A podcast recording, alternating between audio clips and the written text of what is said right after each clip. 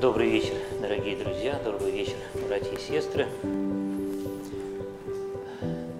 Ну, я так все-таки надеюсь, что церковная тематика для вас не новая, что вы люди в большинстве своем воцерковленные и знаете многие ответы из церковной жизни, ну, по крайней мере, слышали где-то. И тема сегодняшней нашей встречи, она наверняка тоже уже звучала, потому что не бывает так, чтобы человек этот вопрос когда-нибудь себе не задал. Будь он воцерковленный, не воцерковленный, там, ходящий в храм. Но у каждого человека этот вопрос звучит. Почему в жизни столько трудностей, столько сложностей и столько еще и несправедливостей? И когда мы приходим в церковь и узнаем о Боге, то возникает и вопрос, если Бог всемогущ, Бог добр, Бог любящий, наш Отец, то почему же мы все болеем, страдаем и иногда всю жизнь страдаем и всю жизнь болеем? Почему Он, обладая такой сильностью, Он не исцелит болезни, не прекратит распри, не остановит войны. Почему происходит на земле то, в чем мы с вами живем, и что мы наблюдаем, и от чего страдаем? Нужно тогда окунуться в начало нашей человеческой истории. Бог создал человека, создал его для блаженной жизни. Бог есть любовь, как нам об этом говорит святой Иоанн Богослов. И любовь, она всегда нуждается в объекте любви и в ответной любви. И вот Бог создал человека для того, чтобы изливать на него свою любовь, и для того, чтобы человек отвечал Богу тоже любовью. Любовь она предполагает полное доверие и в отношении к Богу полное послушание.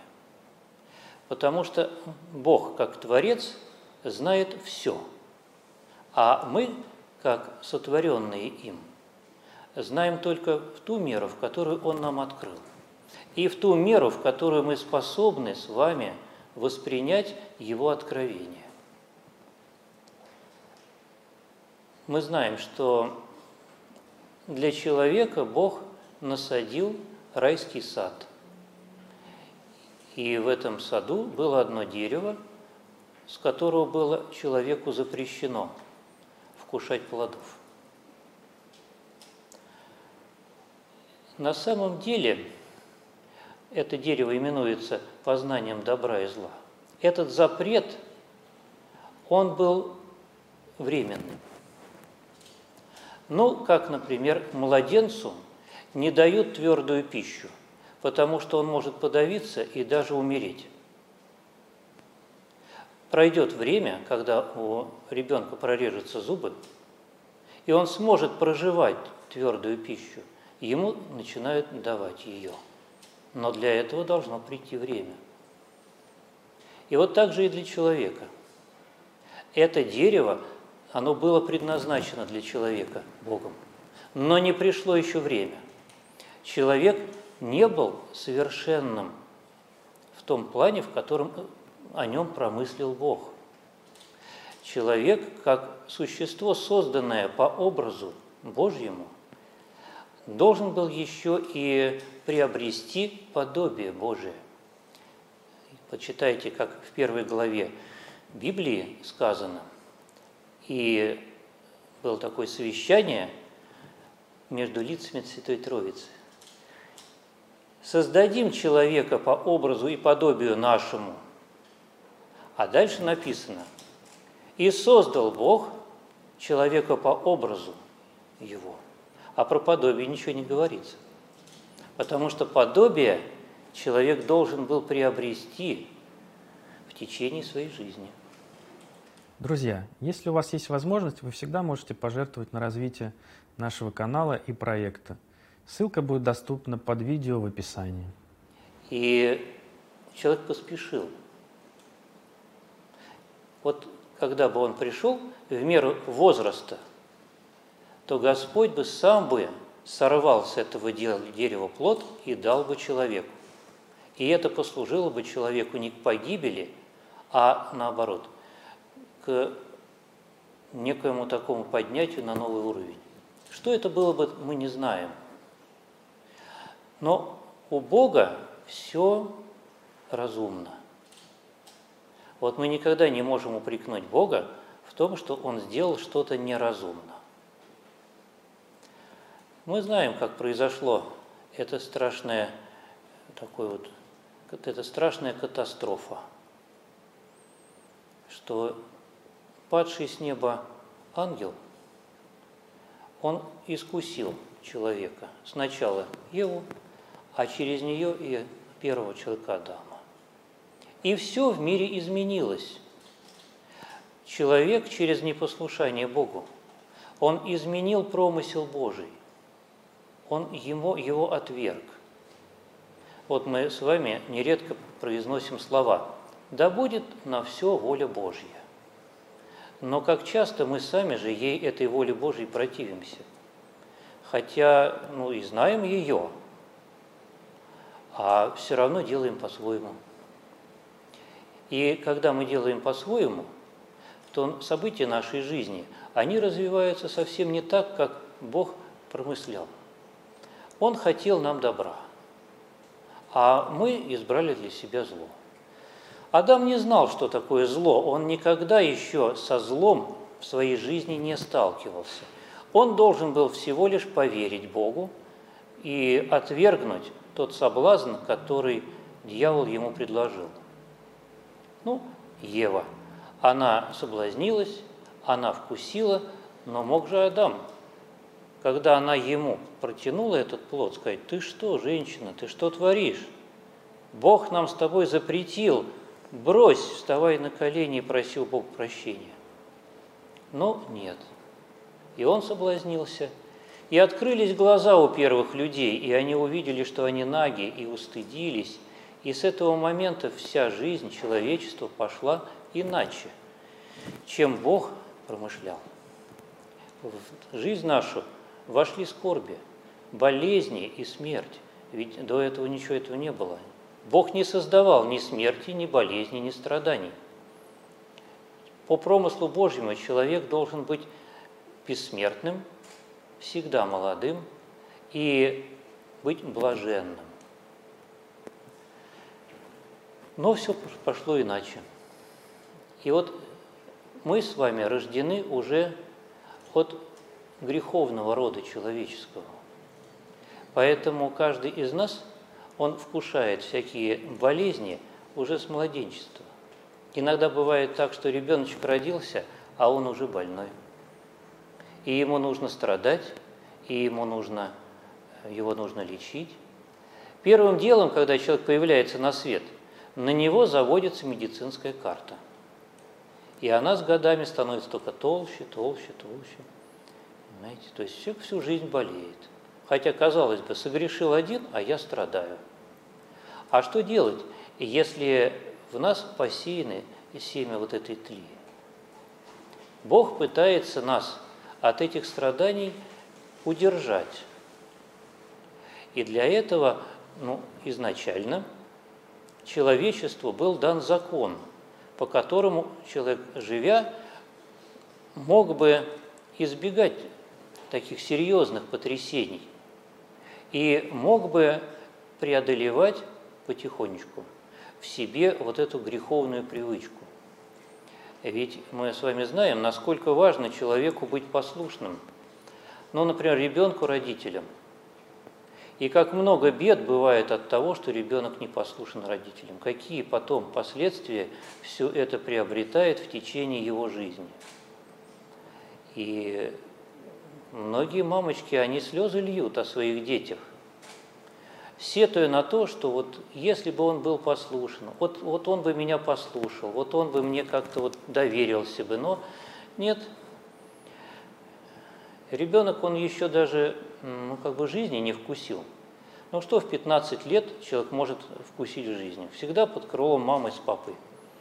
А уже считает себя взрослым, самостоятельным и вообще способным рассуждать, способным принимать решения, но, конечно, еще не способным нести ответственность за эти решения, но, по крайней мере, он говорит, я сам знаю, и не надо мне указывать, и отвергает то, что ему пытаются дать любящие его родители.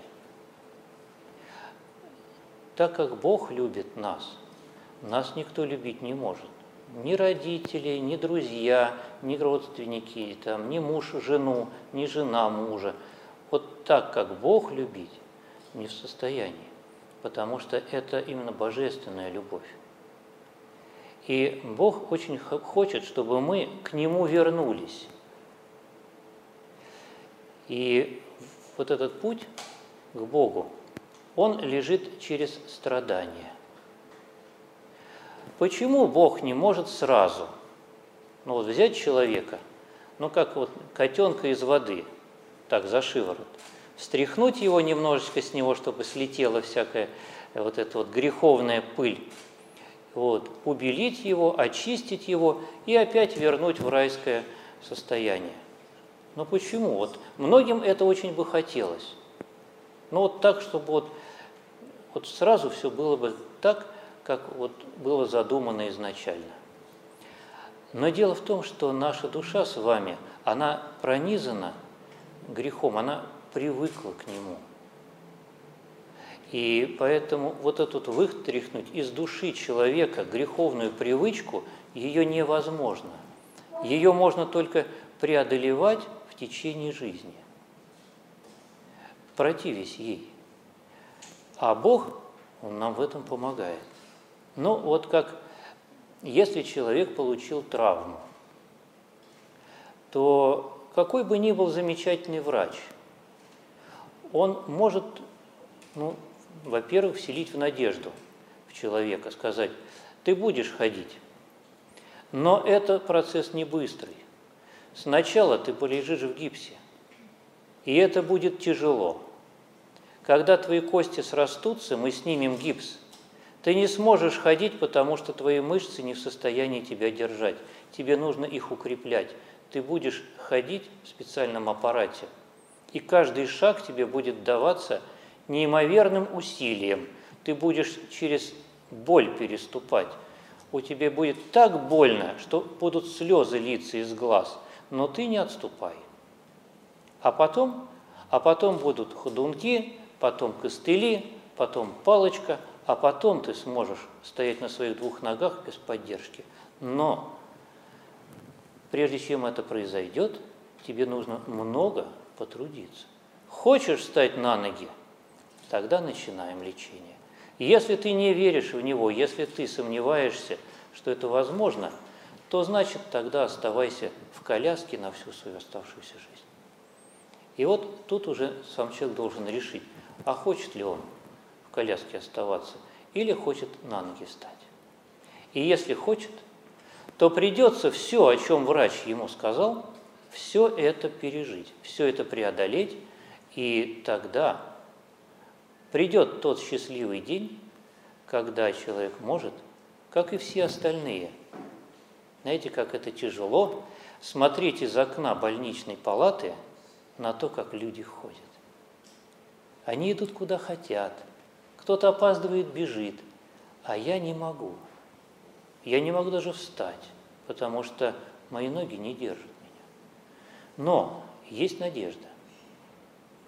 И вот возвращение к жизни, оно идет через преодоление вот тех вот трудностей, которые сложились. Можно много раз возвращаться к причинам этого состояния. Машину не заметил, на красный свет побежал, или, может быть, вообще не виноват был, а кто-то вот был невнимателен, а жертвой этого невнимания – оказался другой человек. И вот ну, тут можно как угодно относиться к прошедшему. виноват, не виноват, э, там, наказали, поймали, выяснили или нет. И есть некая данность. И есть всегда вопрос, что делать дальше. Вот, к сожалению, люди очень любят копаться в прошлом и выяснять разные вещи, которые ну, к данной э, нынешней ситуации, в общем-то, отношения особого не имеют. Есть данность. Я инвалид. Есть будущее. Либо в коляске, либо на своих ногах. И вот человек принимает решение. Мы с вами, к сожалению, живем в греховном мире и сами пронизаны грехом. И возвращение к Богу, а Он очень этого ждет. Он каждого из нас любит и хочет нас встретить в Своем Царстве. Чтобы восстановилось то, о чем Бог промышлял изначально, когда создавал человека. Дать нам каждому то, что лишился Адам. Но возвращение к этому, оно потребует, оно потребует вот этого постоянного усилия над собой. Усилия. И, к сожалению, человек не, не способен ну, сохранять вот этот путь к Богу таким прямым. Мы всегда идем очень извилистым путем. И Богу приходится этот путь наш корректировать. Потому что мы живем в мире соблазнов. Ну, даже если человек настроен, например, на строгость во время поста. Но стоит ему как бы попасть в какое-то место, глаза разбегаются, люди веселятся, ну а почему бы и мне тоже не присоединиться к этим людям? Ну, начинается опять же вот это дьявольское искушение. Ну, Бог простит, да оно всяко бывает, да можно. И вот человек начинает соблазняться. Потом спохватывается, начинает в этом раскаиваться, пытается опять себя поставить на Божьи рельсы, такую Божью дорогу держать, и опять с нее спадает, и опять Богу приходится каким-то образом человека возвращать на свое место. Вот для примера хотелось бы вспомнить э, такую ветхозаветную книгу «Судей». Там интересно описывается, как Бог пытался свой народ научить. После того, как ведомые Иисусом Новином израильтяне вошли в землю обетованную, перед ними стали ну, сильные такие армии царей, которые правили народом живущим на земле обетованной. И израильтянам необходимо было этих царей победить. И Господь посылает их на войну, давая им обетование, что «Я дам вам победу над врагами вашими, но вы должны исполнить мое повеление. Вы должны всех людей, которые там живут, изгнать. И действительно Бог даровал израильтянам победу над всеми живущими в земле обетованной народами. Но израильтяне не послушались Бога. Они не изгнали людей, живущих там, а они их оставили. Кого для услужения? Ну, как слуг, как рабов. А с кем-то даже и подружились, потому что люди оказались не воинственными, люди показались им вполне приятными, и они жили среди израильтян. И тогда Бог, ну, ангел, явился израильскому народу и сказал, «Я исполнил в свое обещание, я изгнал от лица вашего врагов ваших, но вы не исполнили повеление мое, вы не изгнали людей, которые там жили, и поэтому эти люди будут как бремя на вашей шее. Они будут над вами потом и властвовать. Вот человек опять уклонился от пути Божьего. Затем начинается вот эта эпоха судей. Бог дает человека израильтянам, через которого являет свою волю народу. И пока судья среди народа, народ поклоняется Богу. Умер судья, и как написано в книге, развратился народ и стал поклоняться идолам Ваалу и Астарте, и забыл Бога истинного. А почему? А потому что те люди, которые жили до израильтян в этой земле обетованной хананейской, они были язычниками, и они э, развратили израильский народ. Знаете, как обычно это бывает? Рождается новое поколение людей, которые они не помнят ни благодеяний Божьих, ни тех трудностей, которыми сталкивались их отцы с тем, чтобы приобрести. Они пользуются уже как данностью тем, что имеют. А обычно так. Если человек кровь свою не пролил, то он и не ценит. И очень быстро возвращается. И знаете, что происходит дальше?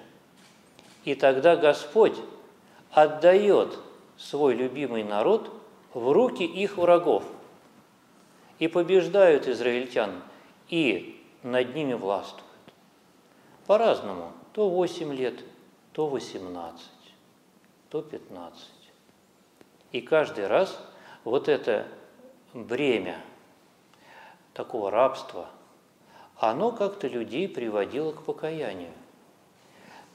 И они начинали плакать Богу и каяться. И Бог опять посылал им Спасителя.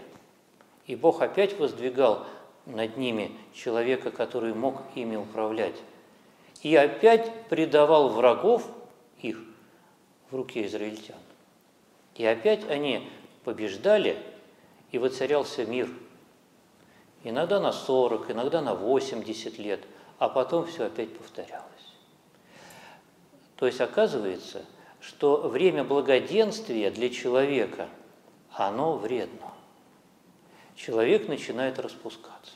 Войны нет, трудностей нет, всего вдоволь. И вот люди начинают потихонечку ну, знаете, есть такое выражение «с жиру беситься». Начинает себе позволять, ну вот, что только в голову придет. Ну и обычно, знаете, самое такое прилипчивое, что ли, к человеку, это что-нибудь греховное. Вот что-то хорошее, этому нужно себя еще долго к этому э, учить. А что-то плохое, оно быстро э, прививается. Ну, как и в детях то же самое. Ребенок в детском саду услышал какое-то нехорошее слово, и вот он уже этим словом пуляет во все стороны. Родители в ужасе. Ты где это взял? Ну как, говорит, а у нас там мальчик так говорит. А что-нибудь хорошему научи. И годы уходят, годы, чтобы вообще к этому человека научить. И вот так оно происходит и по сей день. Мы видим, что ни одно ни одна эпоха, ни одно столетие не обходится без войн. Иногда войны были очень и очень продолжительными и очень кровопролитными. Мы знаем столетнюю войну, мы знаем 30-летнюю войну. О, поскольку люди воевали лет, все никак не могли к миру прийти. За сто-то лет, это сколько поколений сменилось-то, а все воюют, воюют, воюют. И это тоже Богом попускается потому что во время испытаний человек облагораживается. Ну вот это замечено. На самом деле, будь то болезнь, будь то какие-то нестроения, будь то какие-то природные э, такие катаклизмы, будь то социальные какие-то потрясения, вот, человек начинает, во-первых, ну, меньше себя распускать. Ну, во время, например, эпидемии какой-нибудь, ну, кого на ум придет веселиться, там, я не знаю, какие-то балы устраивать, увеселения, но нет, Наоборот, кругом горе, люди умирают, плач и скорбь. И у людей как-то больше сердце склоняется к молитве, чем к праздным каким-то словам. И вот таким образом приходится Богу врачевать наши духовные немощи. Но мы о себе, конечно, думаем всегда неплохо. Даже когда мы там каемся или о чем-то сожалеем, при этом быстро себе прощаем и зла на себя не держим. На другого зло держим, а на себя нет. Потому что человеку свойственно себя жалеть и себе все прощать. Вот. А если еще и нет каких-то трудностей в жизни, то еще человеку свойственно себе все позволять. Ну, а если еще и безнаказанно, ну это вообще мечта любого человека. Знаете, такой принцип. Делать, что хочу, и чтобы мне за это ничего не было. Вот это как бы вообще мечта современного человека, но я думаю, не только современного, а вообще всех. И вот история, она как раз об этом и говорит. Но есть одна непреложная истина, что на земле человек не может быть вечным. Человек обязательно умрет. И каждый человек – верующий или неверующий, воцерковленный, атеист там, или там, ну, кто угодно, он не может согласиться с тем, что его не будет. В любой религиозной системе, которая распространена у нас по земле, обязательно есть учение о том, что будет дальше. Ну, они очень разные, эти учения, но они именно предполагают что человек не исчезает, когда умирает здесь на земле. То есть есть некое продолжение земной жизни. И вот если мы это принимаем, то тогда встает самый главный вопрос вообще все, всего нашего бытия. Что дальше? Ну вот я сейчас здесь есть. Вот я смотрю на фотографии свои, свои в детстве – но это я, но как-то не очень похож на то, что я вижу в зеркале. Потому что, ну как, это ребенок, вот отрок, вот юноша или девушка, а вот в зеркале уже зрелый мужчина, женщина или уже бабушка или дедушка. То есть мы неизбежно двигаемся к концу нашей земной жизни. И дальше что? И вот на этот вопрос без Бога ответить невозможно – потому что у нас нет опыта, мы никогда не жили за порогом нашей смерти. Как мы можем вообще предполагать вообще, что там может быть? Это можно и знать только из откровения Божьего. Бог, Он вне времени. И в прошлом, и в настоящем, и в будущем. Богу все открыто, Богу все известно. Бог, более того, Он это все держит в своих руках все в своих руках. Вот люди часто любят говорить, рассказывать о чудесах, которые происходят в их жизни. Но это же все действие Божие. Это же не просто так стечение обстоятельств. Если это стечение обстоятельств, то что-то как-то очень часто они определенным образом стекаются. Вот очень часто. И иногда в жизни одного человека на протяжении короткого отрезка времени – как-то очень много таких стечений обстоятельств. Для случайности это слишком много. Так не бывает. Поэтому, значит, есть здесь промыслительная чья-то воля. Тот, кто этим всем руководит. И в чьей власти менять те обстоятельства, которые выше наших сил. Бог влияет на нашу жизнь но только в ту меру, в которую мы с вами ему позволяем. Вот здесь вот ответ на вопрос, почему всесильный Бог не может сразу человека оттрясти от грехов, исцелить от болезней, избавить от каких-то неприятностей в жизни, потому что мы ему зачастую этого не позволяем, самому Богу. у нас как бы свое мнение. Мы дерзаем спорить с Богом. Мы дерзаем Ему указывать. Мы дерзаем с Ним не соглашаться. А Бог, Он смиренен. Обратите внимание, Бог никогда ни с кем не спорит. Не спорит. Даже в Евангелии, если вы будете его внимательно читать, Иисус Христос никогда ни с кем не спорил. Он мог вести беседу, он мог отвечать на вопросы, он мог объяснять смысл слов, которые люди не понимали. Но он никогда ни с кем не вступал в спор с целью человека переубедить. Вот есть некий юноша, который подходит – к Иисусу Христу и спрашивает его, что мне сделать, чтобы наследовать жизнь вечную? Иисус, Господь, ему говорит, исполняй заповеди. Он говорит, а я уже все это исполнил. Господь ему говорит, ну тогда пойди продай имение свое нищим и следуй за мной, и будешь иметь жизнь вечную на небесах. Предлагает. Но юноша был очень богат и с печалью отошел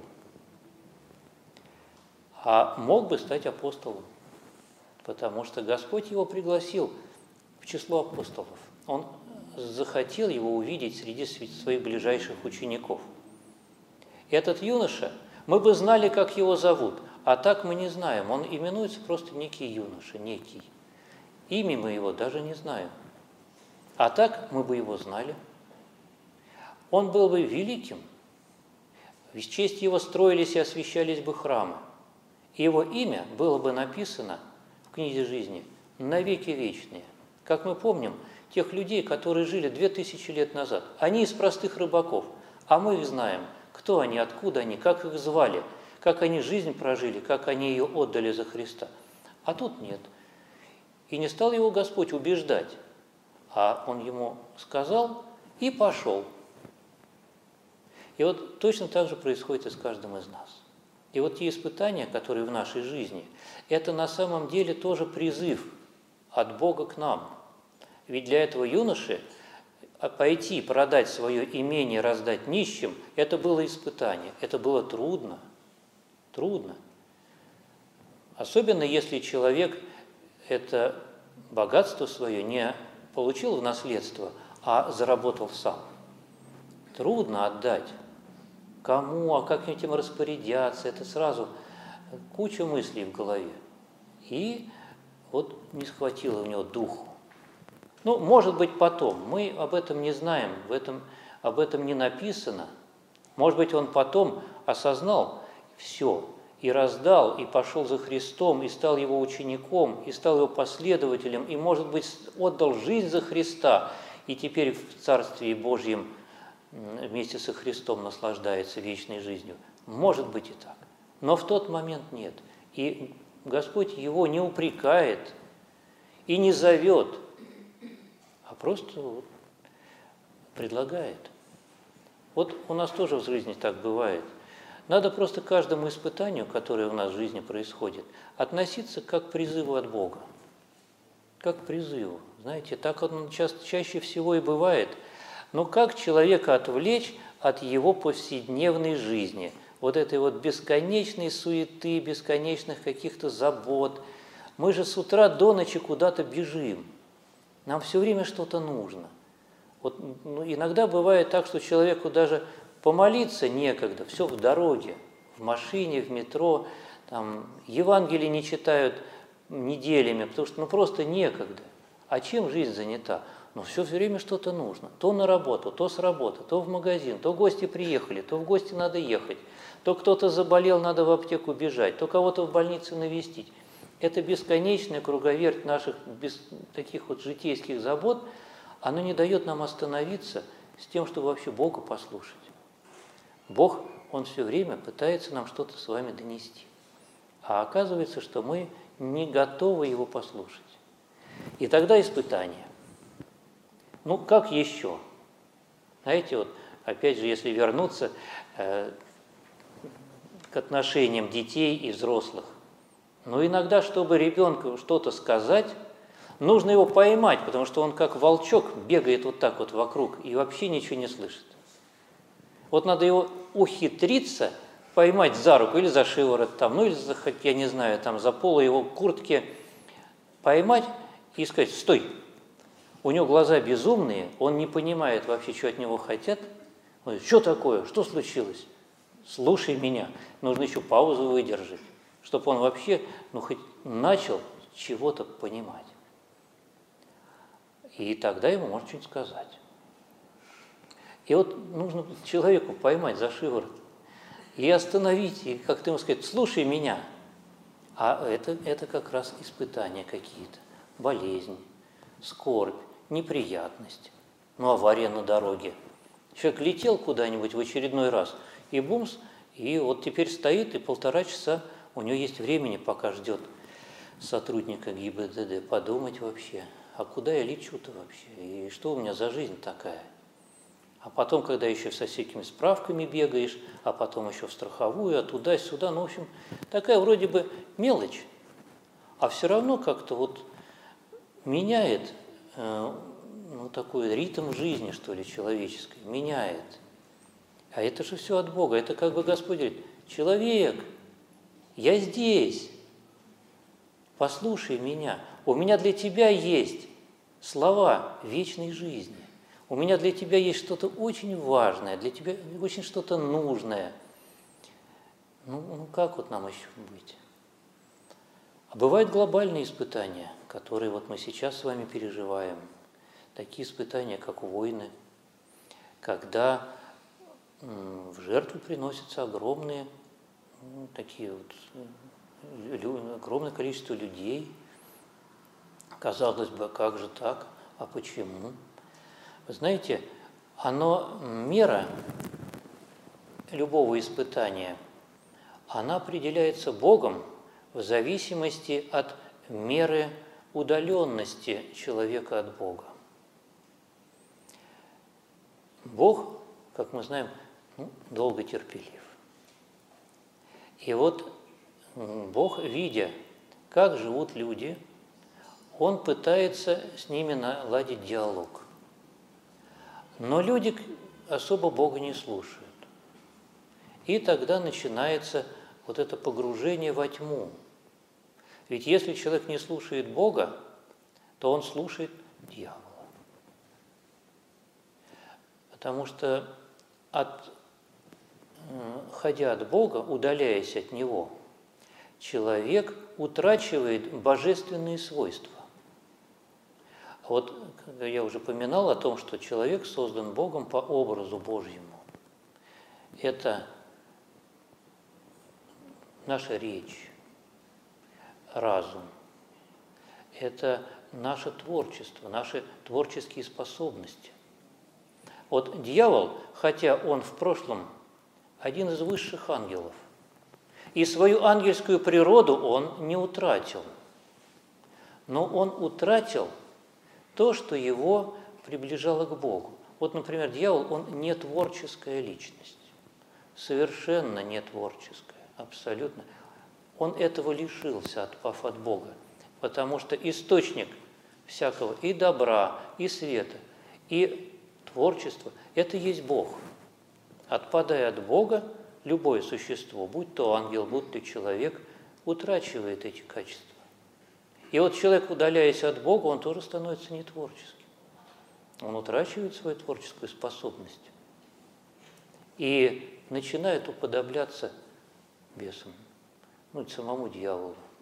Ну, мы же видим, как это происходит. Сначала человек просто раздражается, потом он это раздражение выплескивает наружу, потом он злится, потом он матерится. Не сразу же человек матерится, нет – вот проходят некие такие ступени такого погружения во тьму. И вот оказывается, что человека, погруженного в эту тьму греха, в эту дьявольскую такую вот систему, что ли, гибели, нужно выдернуть. Видите, какая у Бога стоит задача непростая.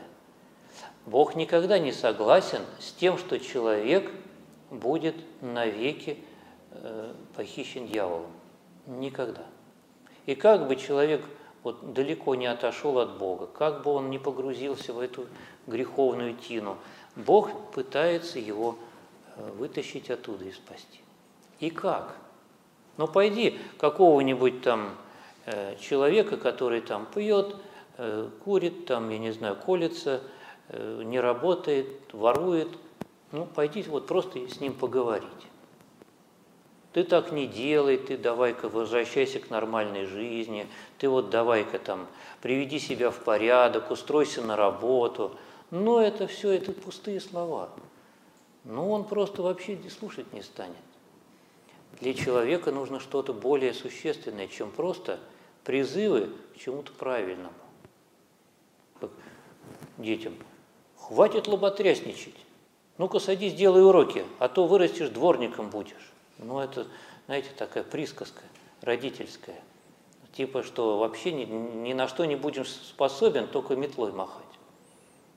Вот. Ну и вообще, кто из детей вообще на эти слова хоть как-то реагирует? Ну нет же. И поэтому Богу приходится вмешиваться в нашу жизнь. И это вмешательство, оно благо. Благо. Хотя очень болезненно. Э, нам бы хотелось, чтобы было иначе. И Богу также хочется, и это возможно, если мы будем к Нему прислушиваться. Можно там спорить, ну, а может быть, все это сказки. Сказки о Боге, сказки о там, вечной жизни. Может быть, и Евангелие это все написано ну, людьми для э, оболванивания других людей. Знаете, как вот атеисты, особенно в советское время, они пытались так опорочить Священное Писание, что это, мол, церковники все придумали, чтобы с людей денег больше брать. Ну, чему верить? Ну, давайте все-таки мы с вами так посмотрим на жизнь. А на самом деле, когда мы следуем Слову Божьему, заповеди Божьей, ну нам же хорошо – ну, ну, правда, хорошо. Вот каждый из нас может провести такой эксперимент. Взять и какому-нибудь человеку, которого не очень любишь, ну, который, может быть, не очень, ну, не враг твой, но, может быть, недоброжелатель, ну, просто тебе немножко неприятен. И сделать для него что-то хорошее. И я вас уверяю, у вас на душе будет такая радость, какой вы не испытывали даже в собственный день рождения, когда вас одаривают всякими подарками. Когда человек отдает, к нему приходит радость больше, чем когда он приобретает. Это можно проверить очень легко и, собственно, у нас всегда есть, кому мы можем благотворить. И так во всем. Любую заповедь испытай – ты не веришь, что это истина, ты считаешь, что это все людьми придумано, ты считаешь, что тебе это не нужно. Ну, прежде чем от этого всего отказаться, возьми да попробуй. Ну, хоть немножечко. Вот, ну, не все, но хотя бы чуть-чуть. Вот хотя бы чуть-чуть. Вот попробуй хотя бы неделю ни с кем не спорить. Там не доказывать свое мнение, не убеждать кого-то в его неправоте. Вот ну попробуй. И увидишь, как это будет, как на душе станет хорошо. И так во всем. Вот каждое Слово Божие, оно обязательно откликается в нашей душе, непременно. Потому что душа наша, и мы вообще все, созданы по образу Божьему. Она созвучна Богу. Душа человеческая – это есть вечное, такое вот Богом сданное – духовное существо. Это мы. Конечно, человек, не, нельзя сказать, что душа – это человек. И тело – это не человек, и душа – это не человек. А все вместе. Душа и тело – это человек. Поэтому придет время, когда мы умрем, наше тело уйдет в землю, а потом Бог его воскресит с тем, чтобы мы опять воссоединились с нашим телом. И это все будет – а потом одни пойдут в радость вечную, другую в муку вечную. Что человек выбрал? И Бог, Он пытается нам все время в этом помочь. Вот не нужно смотреть на всякие трудности в жизни и никогда не думайте, что что-то случайно. Нет, случайно не бывает. Все, что в жизни нашей происходит, оно как рука помощи, протянутая от нам Богом. Схватись за эту руку, ну, укрепись как-то, вот постарайся ее не выпустить из своих рук. Прислушайся, прижмись к Богу, прилепись к Нему. И вот мы же все хотим быть счастливыми, но это просто вот, э, ну, посмотреть даже на наш кинематограф. Ну, все фильмы – это как бы человеку стать счастливым. Там какая-то любовная такая мелодрама, или какой-то военный фильм, или фантастика, или еще что-нибудь.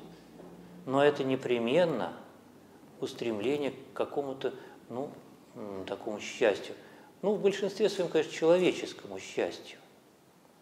Ну вот. Победили зло, человек счастлив. Весь зал рыдает, когда там какой-нибудь э, злодей получил по заслугам. Понимаете? Там герой весь израненный такой, весь такой измученный, вот, но у всех слезы текут. Счастье. Слезы счастья. Ну как? Хм, добро восторжествовало над злом, зло повержено, все, человек счастлив. Ну, в жизни, может, так не бывает, но вот хотя бы там полтора часа времени, пока кино смотрел, вот он как-то душа сопереживала, и теперь сорадуется. А Бог нам предлагает на самом деле истинную радость вкусить. Не временную такую, не суррогатную, а истинную. И вот путь к этой радости, на самом деле, я вам так скажу, вообще идет через Голгофу. Христос, истинный Бог, сошел с небес, стал человеком, чтобы пострадать с нашей точки зрения, такой человеческой, когда если есть возможность убежать, беги, если можно, есть возможность откупиться, откупись, если есть возможность кому-нибудь, э, ну, кто послабее, как следует дать, дай, а тут совсем другое, совсем другое. Господь всходит на крест, претерпевая мучения, страдания, биение, клевету, гонение, вообще все, что нам по-человечески даже трудно себе представить, кого-нибудь спросить, ты хочешь, чтобы тебя били плеткой с гвоздями на концах привязанными? Что нет, конечно. А хочешь, чтобы тебя гвоздями к кресту прибили? Не хочу. А хочешь, чтобы тебе в лицо плевали и тебе нос сломали, и в, ли, в кровь лицо разбили, и все кости переломали – ты что такое спрашиваешь вообще? Еще с ума сошел, что ли? Как я могу такого хотеть? А хочешь, чтобы над тобой еще все издевались, когда тебе будет больно, и насмехались бы над тобой? Слушай, говорит, ты что, фильм ужасов посмотрел? Кто же этого может хотеть? А ведь Христос это добровольно принял на себя сам. Зачем? А чтобы мы с вами этого были избавлены. Вот зачем. Он за нас это принял. За нас. Но, чтобы мы с вами оценили его жертву, нам нужно тоже пострадать. Знаете, как говорят, сытый голодного не разумеет. Знаете такую пословицу? Вот если ты хочешь понять, ты тоже поголодай, и тогда поймешь, что такое голод – только больной больного поймет. Если ты не, не болел серьезно, ты не поймешь, что такое страдание человека другого. И вот если мы хотим ну, как бы приблизиться к Богу, нам не надо бояться всяких страданий. Они будут нам посильны. Не думайте, что вам будет то же, что и Христу. Да у каждого своя мера. Бог эту, эту меру нашу очень хорошо знает. Поэтому у, у кого-то кошелек там из кармана украли, у кого-то там машину поцарапали, у кого-то э, потолок протек. Но это все тоже страдания, это все неприятности, которые нужно преодолевать, теперь нужно этим всем заниматься. Но не надо их бояться, не надо от них скорбеть. И, ну, скорбь, конечно, приходит в наше сердце, но она не должна сковывать наше сердце. Это правильно, так должно быть. Поверьте, это так Богом промысленно. Рассуждать на тему, а можно ли иначе? Ну, как может человек, который, ну, мало того, что он вообще далек от э, понимания истинного э, вот такого мироздания. Вот Бог создал все, видимый, весь видимый и невидимый мир. Поднимаешь голову вечером, видишь это бездонное звездное небо. Их же невозможно даже пересчитать, потому что по мере того, как люди изобретают телескопы более мощные, они проникают все более такие далекие глубины космоса, и там открываются все новые и новые, даже не звезды, а скопления звезд, целые галактики новые. Понимаете? И это все Бог создал. Зачем? Для нас с вами, чтобы мы с вами смогли бы в полной мере этим всем насладиться чтобы вот эта оболочка неверия и греха, которая нас, собственно, и ограничивает в понимании того, что Бог сотворил, она отпала бы от нас. И мы бы могли, наконец, стать теми, кем хотел бы видеть Бог человека изначально. Вот нам такая возможность предоставляется, понимаете? Вот раньше было как? Если ты раб, то твои дети рабы, и внуки твои рабы, и весь твой род рабстве. А Бог, Он не хочет, чтобы мы были вечно в этих страданиях. Он эти страдания взял на себя, а нас от них пытается освободить.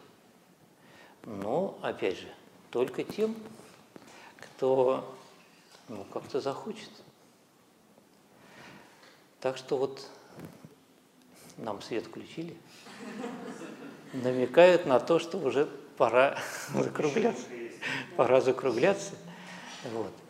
И я прошу прощения за такое вот, может быть, такое воззвание к вам, что ли. Может быть, я немножко от темы где-то уклонился. Вот. Но это просто очень важно. Мы постоянно с вами в этом пребываем – и мы сами свидетельствуем тому, свидетели тому, что Бог-то прав. Ну, прав.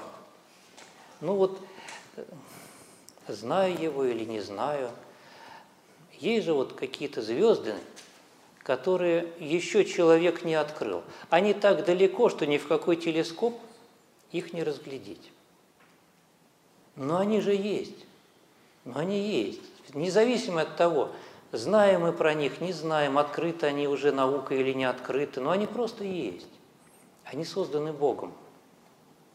А зачем звезда, до которой никогда человек не долетит, никогда не увидит, никогда о ней вообще не узнает? Зачем она нужна? Ну и таких вопросов можно, можно много задавать.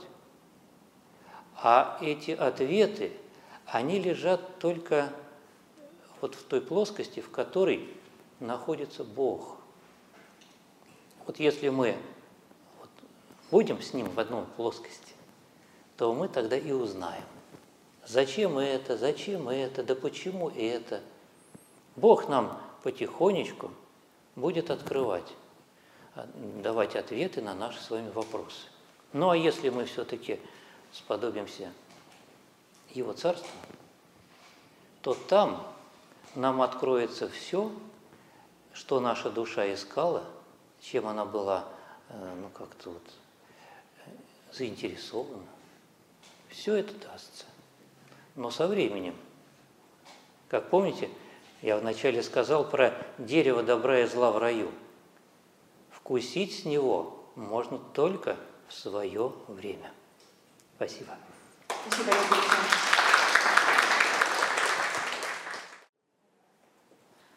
Здравствуйте. Меня зовут Анна.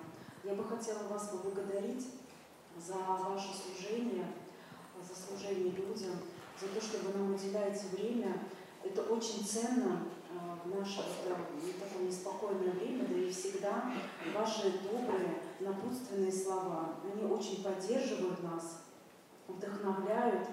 Спасибо вам огромное. А мой вопрос. Скажите, пожалуйста, а как отличить наказание от искушения? Спасибо. Ну, искушение – это церковнославянское слово. Оно в переводе как испытание, на самом деле. А наказание – это, наверное, стоит воспринимать как слово «наказ», то есть как некое повеление. Вот если мы будем воспринимать происходящее с нами как повеление от Бога что-то нам исполнить, что-то нам как-то потерпеть, что-то понять. Вот. Ну, опять же, если ребенка ставят в угол, для чего? Чтобы над ним поиздеваться, что ли? Ну, нет, конечно, такой цели никто не ставит. Чтобы ему сделать плохо, тоже нет. Его ставят в угол, чтобы он что-то понял – ну, и вот ну, подходит там папа к нему через 15 э, минут или там 10 и говорит, ну ты понял, зачем ты здесь и почему и вообще что произошло? Он говорит, пап, понял, выходи. Ну, собственно, вот это и есть наказание, чтобы человек что-то понял. Вот. А искушение – это есть некое такое вот для нас неизбежность, Хотя мы и просим, чтобы Господь не вел нас в искушение, но это не значит, чтобы их не было. Помните, как э, в послании апостола Иакова говорится, «Братья, радуйтесь, когда впадаете в различные искушения».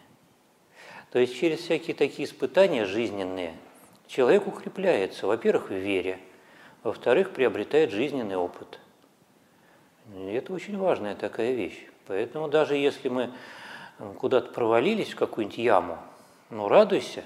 Из ямы вылезешь, но уже знаешь, что она в этом месте есть, и что в этом месте нужно быть осторожнее. И уже второй раз не попадешь в нее.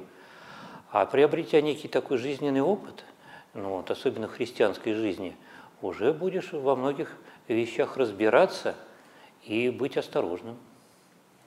Нам предстоит с вами проплыть бурное море житейское, как оно именуется. И очень важно в нем не утонуть. Для этого нам нужно научиться управлять своим кораблем, той лодочкой, в которой мы находимся, и наша семья, наши близкие. А иначе перевернется, и все, и захлебнемся. Вот, поэтому вот эти вот испытания, или как их именуют по-церковно-славянски искушения, они нам нужны. Вот для этого. Еще есть вопросы какие-то? Ну, давайте тогда вот попробуем ответить на то, что уже написано.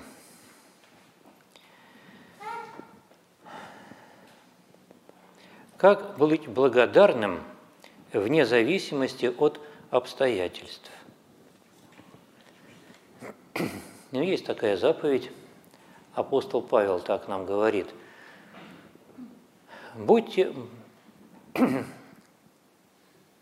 благодарны, непрестанно молитесь, за все благодарите. А в послании к Тимофею еще он так говорит, будьте благочестивы и всегда всем довольны. Такие слова, которые, если приложить к нашей жизни, кажутся неисполнимыми – а на самом деле нужно просто начать это исполнять. Ну вот стукнулся и сказать, ой, слава тебе Господи, что вот, что так, что-то произошло в жизни. Первым делом, ни за что, ни почему, а слава тебе, Господи, что вот именно так. Встал в пробке, опаздываешь, и вместо того, чтобы злиться там на всех окружающих, кто там без очереди лезет, а слава тебе, Господи, мне лучше постоять, лучше на пять минут опоздать, чем попасть в какую-то ситуацию, которую я даже себе не представляю, но может для меня оказаться такой критической. Поэтому слава тебе, Господи, и так везде и за все. Тебя ни за что отругали, слава Господи, что отругали. Какое-то искушение, испытание в жизни пришло. Слава тебе, Господи, уж лучше я здесь пострадаю, чем в вечной жизни.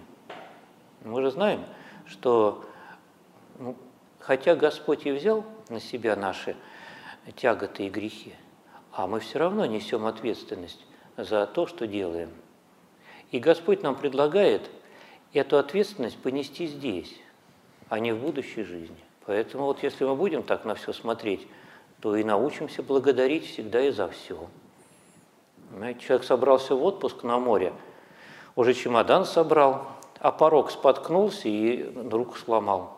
И вместо моря на больничную койку лежишь и благодаришь Бога. Достал а, из кармашка акафист «Слава Богу за все» и читаешь утром и вечером, и благодаришь. И поверьте, рука срастется за неделю, еще успеешь и на море побывать. И на душе будет радостно, и вообще все в жизни станет хорошо. Потому что, ну, Богу же виднее, что нам лучше. И поэтому все, что происходит, мы всегда рассматриваем через призму Божьего произволения о нас. А Божье произволение, оно всегда благое. Помните, как в Евангелии Господь говорит, никто не благ, как только один Бог. Бог благ. И будучи благим, Он не может желать не блага нам. Поэтому во всем, что с нами происходит, и есть благая воля Божья. Просто все зависит от того, примем мы ее или не примем. Будем благодарить и научимся этому благодарению, и будет нам хорошо. Или будем ругаться, искать виноватого, жаловаться, стонать, скулить там, и, ну и тогда нам будет плохо. Поэтому как научиться? Только упражняться в этом. И как научиться молитве? Ну, упражняться в молитве.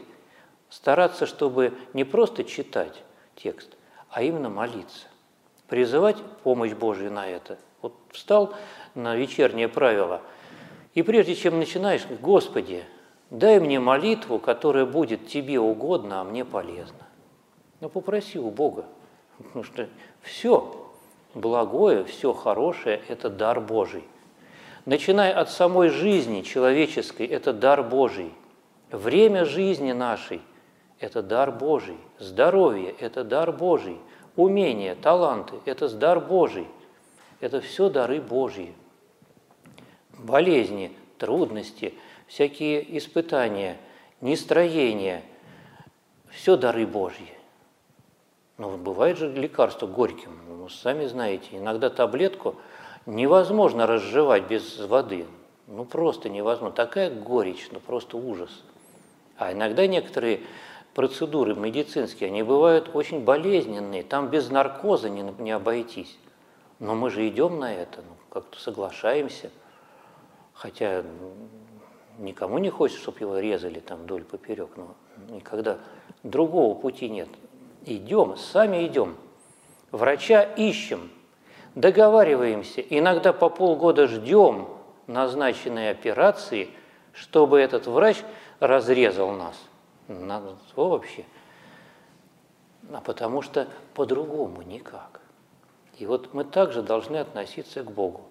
Он и врач, и педагог, и воспитатель, и родитель, он все в одном лице. И вот если мы научимся от него воспринимать без разбора все, нам будет хорошо. Так что давайте будем в этом упражняться.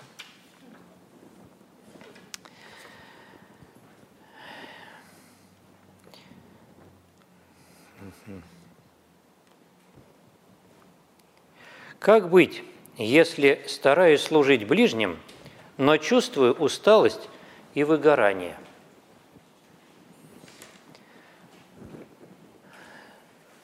Ну, надо всегда служить, во-первых, с молитвой, призывая помощь Божью.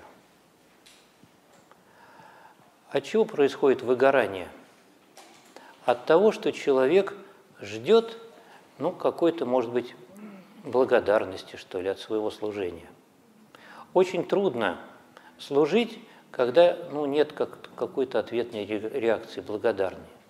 Знаете, некоторые говорят, хоть бы спасибо сказал. Ну а что тебе от этого спасибо? Ну, сказал. Ты же служишь не за спасибо и не за деньги, а за то, чтобы послужить самому Христу. Мы же всегда помним, как Господь говорит, «Я был голоден, накормил меня, я был в больнице или в темнице, посетил меня, я был наг, одел меня». Вот человек виду, вижу, что он в нужде, и я ему служу. Ну, мне Бог служит, Он меня одевает, кормит, поет, там, лечит, вразумляет, там, ну, все, что это все дары Божьи, и я ими пользуюсь. И иногда даже у меня к вечеру, ну, даже и нет такого особого чувства благодарности. Ну, вроде как там в молитвенном правиле есть некие слова благодарения, а вот так, чтобы от всей души, со слезами на глазах сказать, Господи, какой же замечательный, чудный день ты мне подарил. В этот день, этот день вместил в себя много всяких событий.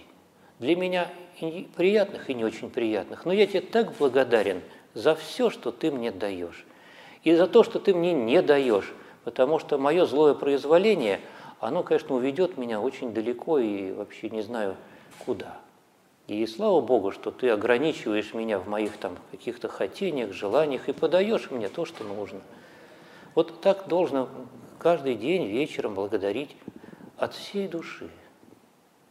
А, собственно, а человеческая благодарность, она ну, иногда есть, иногда нет. Ну и не надо быть от нее зависимой. Нужно себя как-то от этого ну, как-то абстрагировать, так, уходить.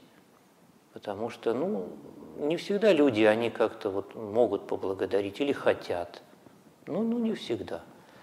И если не ждать этой человеческой благодарности, никогда этого выгорания не будет.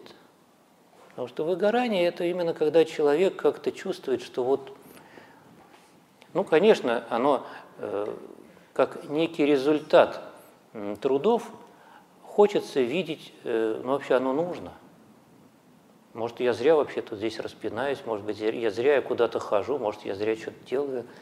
А не надо как бы думать. Ну, если человек в больнице, ну, конечно, его надо навестить. Ну, конечно, ему там тошно, ему там скучно, ему там уже не в моготу, понимаете? Потому что эта обстановка, она очень удручает. Ну, прийти ему немножечко как бы облегчить его жизнь. Ну, на полчаса. Пришел, и ему на полчаса легче. Ну, и что тебе? Самому тебе будет хорошо от служения.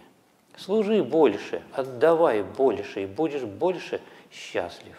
Вот и все, и никакого выгорания происходить не будет. Вот э, в служении таком церковном есть такая опасность, я хочу ее помянуть, это как потеря благоговения.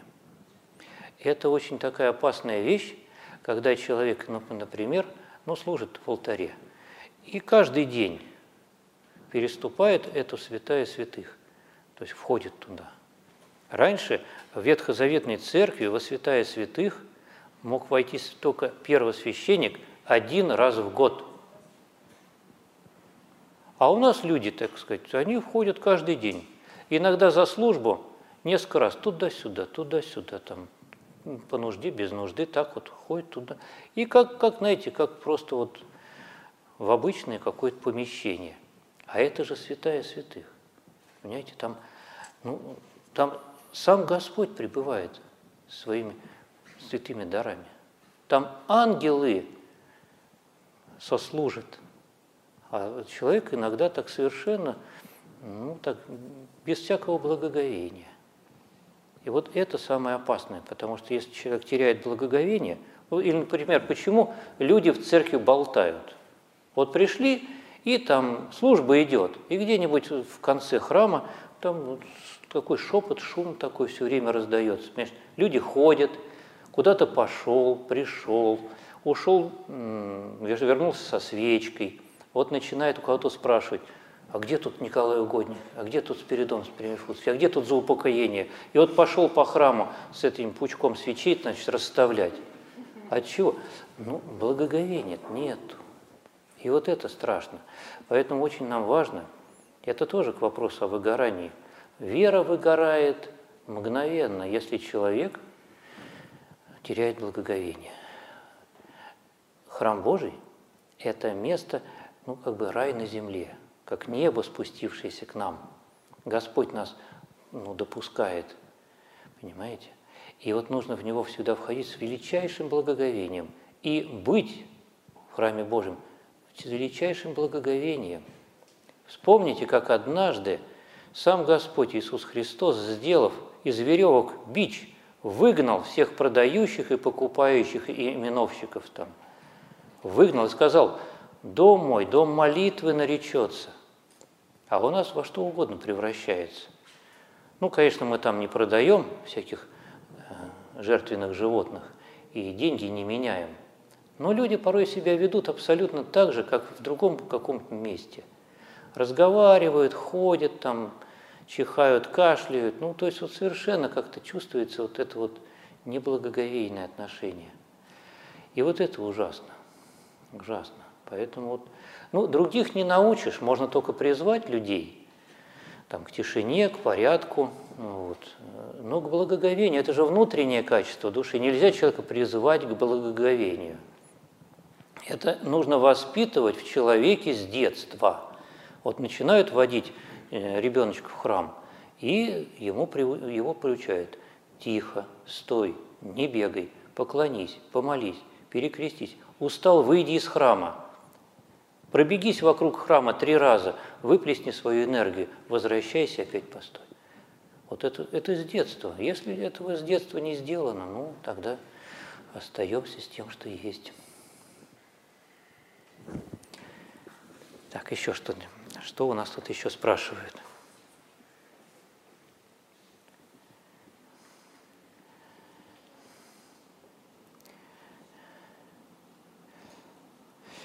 Как перестать тревожиться, если это с детства –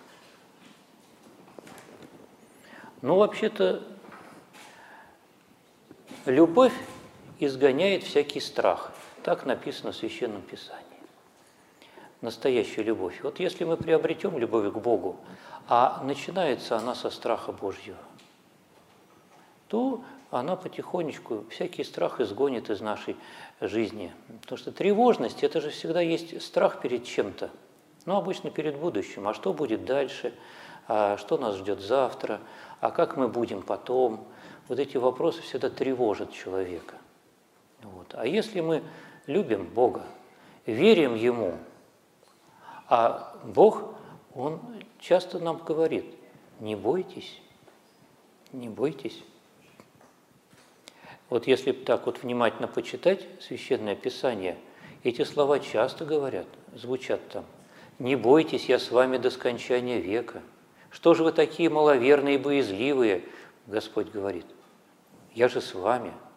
То есть на самом деле мы просто боимся от маловерия. И вот если мы будем укреплять веру, то и страхи все уйдут. Как укреплять веру? А нужно все делать по вере. И все делать во славу Божью. Ну, каждый же человек может перед тем, как что-нибудь сказать или сделать, задать себе вопрос, самый такой простой, сам себе. А это прославит Бога или опозорит? И выбрать то, что прославит. И навыкнуть к этому. Как еще древние говорили, в человеке вообще все привычка. Мы навыкли ко многим греховным вещам. Вот просто навыкли. Мы иногда на автомате делаем то, что греховно. Как от этого избавиться? Ну, вниманием к себе – и призыванием имя Божие. Вот мы утром встали, помолились, Господи, благослови день грядущий, и дай мне во всем и всегда следовать Твоей воле. И вот мы стараемся этому ну, как бы и, и исследовать. Бог будет помогать следовать Его воле, но нам же надо ее выбрать. Нам ее выбрать. А как, где, в чем воля Божья? А вот Священное Писание нам до этого это доносит. Доносит. Вот, ну, например, «Просящему у тебя дай». Так звучит одна из заповедей. А у нас часто же кто-то что-то просит. Иногда по мелочи, иногда время наше просит, иногда какой-то помощи финансовой. Ну, что-нибудь всегда кто-то что-то просит. Кто-то моргает в наш ряд перестроиться на дороге, а я и так уже в пробке полтора часа, и мне так неохота, но он просит. И вот дать, вот взять и дать, вспомнить эти слова из Евангелия, вспомнить, а, меня, такого вот грешного, неразумного, вот, никчемного, Бог учит. Он мне сказал, вот я себя буду понуждать сделать, как Он сказал. И хотя мне ужасно не хочется, мне это все как-то вот не мое это, нет, а я себя пересилю. Вот себя пересилить и сделать так, как Бог учит. И вот так потихоньку, и так каждый день. И мы увидим, как же это хорошо что, оказывается, в каждой заповеди Божьей такая для нас благодать и сила, и радость, что просто вообще. Вот я сколько раз слышал от людей, когда что-то они делают, ну, ради Христа, вот так вот себя пересиливая, а потом Господь, ну, просто вот так щедро награждает. Был такой случай. Однажды приходит ко мне бабушка, ну, такая женщина уже в возрасте, и жалуется, говорит, батюшка, у меня очень сложные отношения с внуком. Ну, не могу. Вот он, мы с ним живем вместе. Вот. Я говорю, а в чем проблема? Где камень преткновения? Она говорит, ну, он очень неаккуратный. Вот, и никак не могу его приучить к порядку. Все разбрасывает, все у него валяется, непонятно где.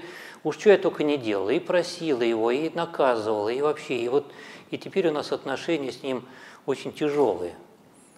Что делать? Я говорю, ну, давайте попробуем вот что. Вот придете домой сейчас, после вот, службы, и все вещи, которые он разбросал, вы соберете молча и уберете на место. Вам нравится порядок, ну, поддерживайте его. Вот идешь, видишь вещь не на месте, остановись, потрать минуту на то, чтобы ее свернуть, убрать, а ему ничего не говори. И вот она приходит через месяц ко мне, говорит, батюшка, представляете, мы лучшие друзья с ним стали. У нас все наладилось. Все. И, знаете, и он стал меня слушать. Она перестала ему на мозги капать, постоянно его пилить деревянной пилой, понимаете? Перестала его раздражать, и он к ней помягчел. И он пошел к ней навстречу, он захотел пойти. Он знает, что бабушке приятно, и он стал убираться. Уже без всяких с ее стороны там, наставлений но ей нужно было через себя переступить. Ее просто крутило и ломало во все стороны, потому что это для нее было ну, ну, просто невыносимо. Но вот батюшка сказал, повелел, и вот и она решила попробовать. И вот такой вот она мне э, рассказала результат. И это я ей сказал. А Бог, когда нам говорит, неужели Он нам не откликнется на наши усилия? Да всегда. И причем старицей нам воздаст. Мы посеем одно зернышко, он нам даст плода в сто крат. Вот так всегда бывает. Так всегда бывает. Потому что, ну, ну просто вот... А уж сколько люди рассказывают чудес про как э, пришел человек, попросил денег. И после некоторых колебаний, ну, как всегда, э, берем чужое, отдаем свое. Ну, все-таки дал. И, и вдруг, ну, спустя, ну, буквально, ну, иногда в этот же день, иногда на следующий день, вдруг Господь воздает, либо столько же, ну, чтобы человек не усомнился, что это от Бога, либо, ну, кратно тому, сколько человек дал – вот прям вот, вот подает. Ну, это вот просто удивительно. И я говорю, что каждый может это и на себе испытать, и вспомнить просто, что если такие моменты в жизни были, ну вот, собственно, это всегда работает. Потому что Богу очень важно, чтобы мы полюбили Его заповеди. Чтобы мы не просто были читателями там, или знатоками, а чтобы мы были всегда последователями. Помните, как Господь говорит, кто хочет быть моим учеником, оставь все и следуй за мной. Следуй. Он же не говорит там, вот вам книга правил, вот давайте, упражняйтесь.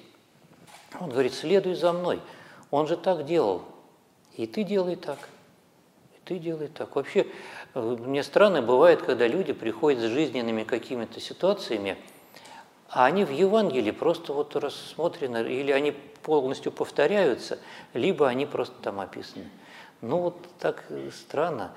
Ну, вот я обычно человеку говорю, в Священном Писании написано, вот там в Евангелии от Луки, иди и читай. Он говорит, а где? Я говорю, читай с первой по последнюю, по 24 главу, обязательно найдешь. Ну, чтобы, знаете, человек так не, не одну строчку выписал, а хотя бы Евангелие прочитал. И, вы знаете, работает, да, человек ищет, находит, всегда находит. Что делать, когда уже нет сил бороться? Когда одно испытание э, на другое, и не видно просвета. Все больше молюсь, обращаюсь с Богом, тружусь и стараюсь посвящать свою жизнь в помощь другим, а испытание все жестче и превращается жизнь в день сурка. Как не отпустить руки, откуда брать силы? Но я не совсем согласен с вопрошающим, потому что не бывает так, что человек молится, и Бог безответен. Человек делает что то, что Бог ему велит, и Бог никак на это не э, откликается. Вот я не верю. Здесь проблема в чем? Часто человек ставит ну, сразу такую сверхзадачу для Бога. А для Бога важнее не исполнить прошение человека, а преобразить нашу душу в процессе этого испытания. Вот что Богу нужно. Поэтому иногда долго приходится что-то терпеть. Вы знаете, вообще лестница, которая ведет к смирению. А смирение, как нас учат святые отцы, это и есть одежда божества. И вот та самая брачная одежда, в которой каждый из нас должен прийти на брачный пир. Человек в небрачной одежде, как мы знаем, был связан рукам и ногам и выброшен в тьму кромешную. То есть несмиренному человеку в Царстве Небесном не быть. А вот эти лес... Э, ступенечки на этой лесенке, потому что смирение – это как бы вершина этой лестницы. Это есть терпение, долготерпение, смиренно мудрее, а потом смирение. И мы начинаем, мы пока стоим на первой ступенечке терпения.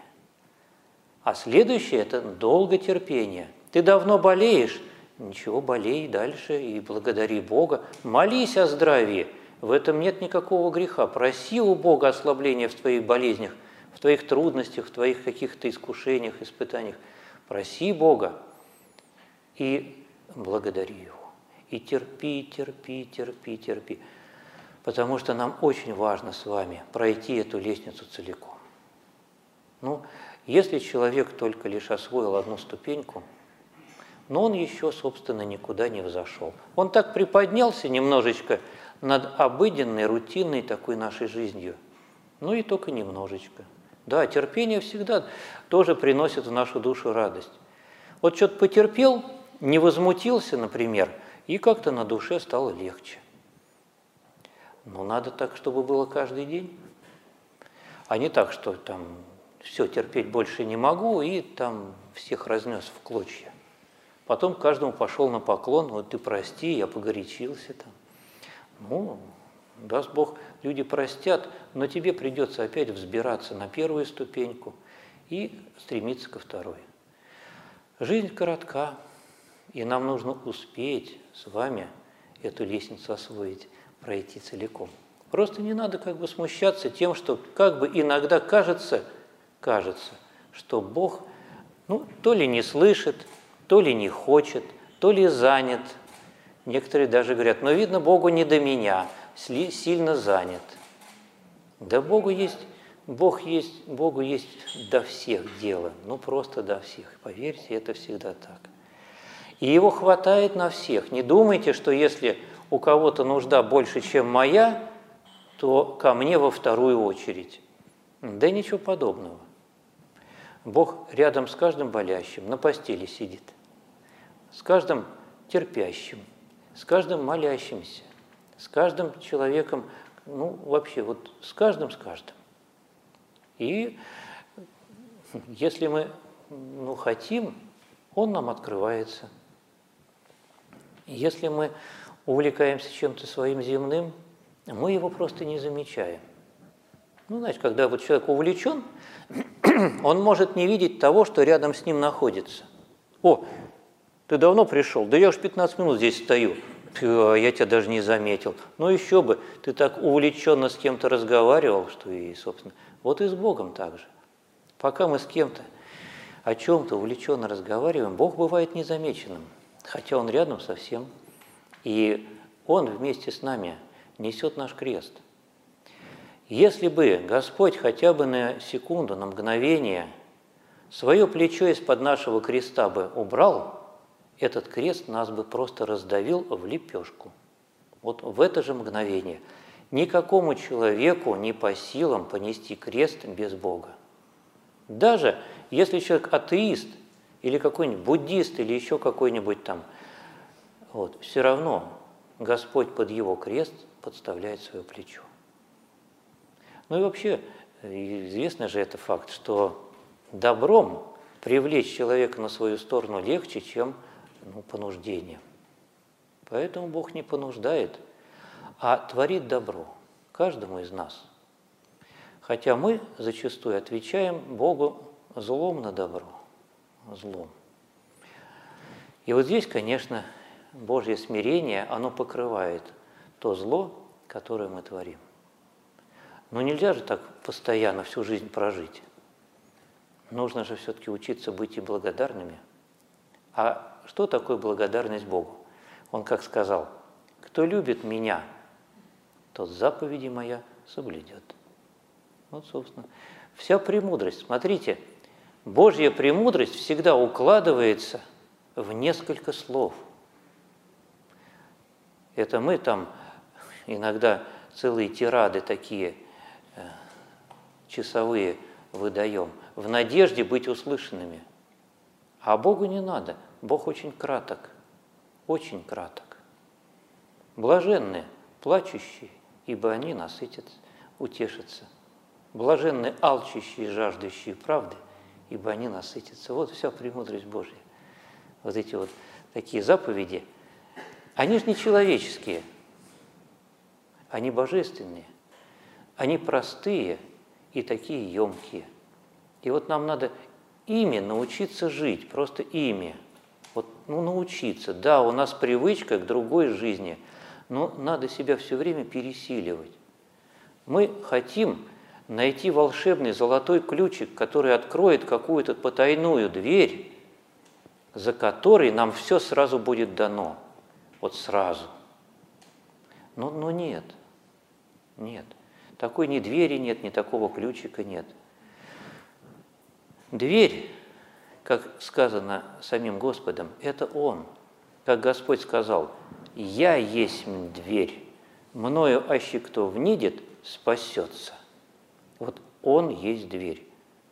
А что это такое? Это значит, нам нужно познать Его. А познать Бога можно только через уподобление Ему. Вот мы с вами вернулись к тому, с чего начали.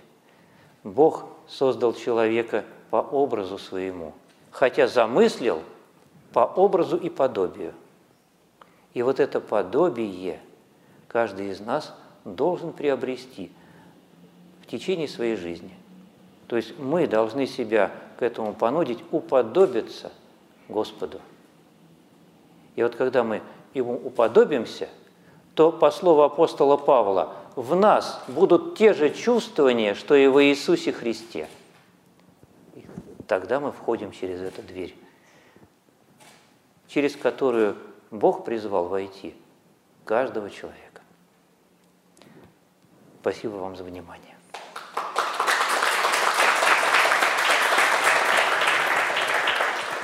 Если какие-то еще есть вопросы, то я готов, простите, я.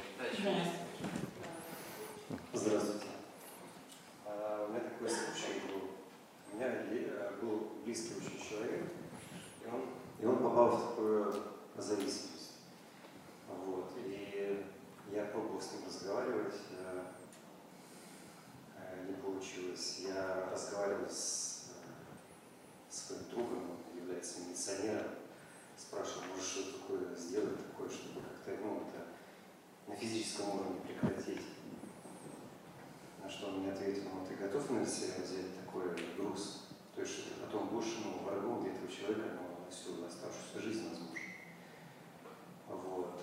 И я написал письмо Богородице, положил за иконку и попросил ее, ну, сделай, пожалуйста, ну, разреши как-нибудь этот э, момент, э, ну, по твоей воле. Вот. И случилось так, что этого человека сейчас нет, он разбился. Вот. И у меня вопрос. Я проявил какую-то слабость, вот, а может, э,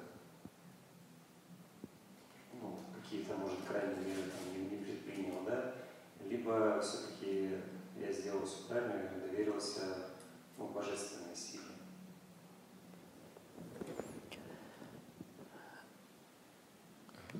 Бывает так, что человеку еще можно помочь, если взять ну, на себя и, ну, такое полное попечение и заботу о нем. Но люди, попавшие в зависимость, они ведомы этой зависимостью. Мы, ну, можно оплатить, например, человеку квартирный долг, который он задолжал. Можно его определить в центр реабилитации, заплатить там приличную сумму за двухнедельную или трехнедельную реабилитацию, где его там капельницами и всякими процедурами немножечко, ну, как-то приведут в себя. Ну, если, конечно, хочет, потому что си- силком ну, никого никуда не, не направишь. Ну, можно человеку уговорить, попробовать, потому что все-таки зависимые, они все-таки страдают от этой зависимости, и бывают моменты, когда они готовы на все от нее, чтобы от нее избавиться. И вот можно, так сказать, это поместить, но это такая ноша на всю жизнь. Потому что после вот этих всех реабилитационных мероприятий человек немножечко приходит в себя, но на время. И здесь очень важно, конечно, сумеет ли он воцерковиться. Вот э, я знаю просто такие уже реальные случаи. Если человек все-таки приходит к Богу, воцерковляется и начинает э, искренне каяться в своей прежней жизни и молить Бога о исцелении и помощи, то потихоньку такие люди, выкарабкиваются. Вот. Без Божьей помощи, именно со стороны вот, ну, самого человека, про- прошения о ней, это трудно, потому что человек чувствует себя более-менее лучше, и ему кажется, что ему теперь опять все можно, и возвращается к тому, что было. И опять нужно его оттуда вынимать, опять его выдергивать, опять его как-то вот находить средства на то, чтобы его поставить на ноги. Ну вот, э, и это все равно кончается гибелью, рано или поздно. То есть человек такой либо от передозировки умирает, либо от алкогольного э, такое отравления, либо просто в состояние эффекта попадает э, в, ну, в аварию там, или куда-то, ну гибнет. То есть, как правило, это все равно просто отсроченная такая смерть. Но остаться равнодушным, ну, нельзя тоже. Особенно, если человек к тебе обращается и говорит, помоги. Ну вот Вы дружили, дружили, потом ваши дороги разошлись, и вот он опять появился в вашей жизни, где-то нашел ваш телефон, и вот говорит, слушай, мне так плохо, мне так плохо, ну вот, ну помоги. Начинаешь с ним разговаривать, выясняешь, что вот он попал в такую зависимость, и, и понимаешь, что ну это выше моих сил. Но он стоит и с мольбой смотрит на тебя. Вот что ему скажешь? Скажет, да, извини, друг, я не могу, это вообще, я там сильно занят, или у меня денег нет, или еще что-нибудь. Но он так вздохнет, скажет, ну, ну ладно, я понимаю, да, конечно. Повернется, и ты на всю жизнь запомнишь его вот эту вот стуленную спину, как вот он уходит от тебя без надежды. Мне кажется, что отказывать нельзя. Нужно, ну как-то помолясь Богу, взять на себя – вот этот крест помощи. Бог сам знает, как и что. Такое тоже бывает, когда Бог видит, что у человека уже не выкарабкаться из ситуации, Он его забирает к себе. И так бывает, что вот мы все приготовили, мы все для него договорились, а там раз, и так случилось, что человек умер. Но с наша готовность и вот эти шаги навстречу, они обязательно должны быть.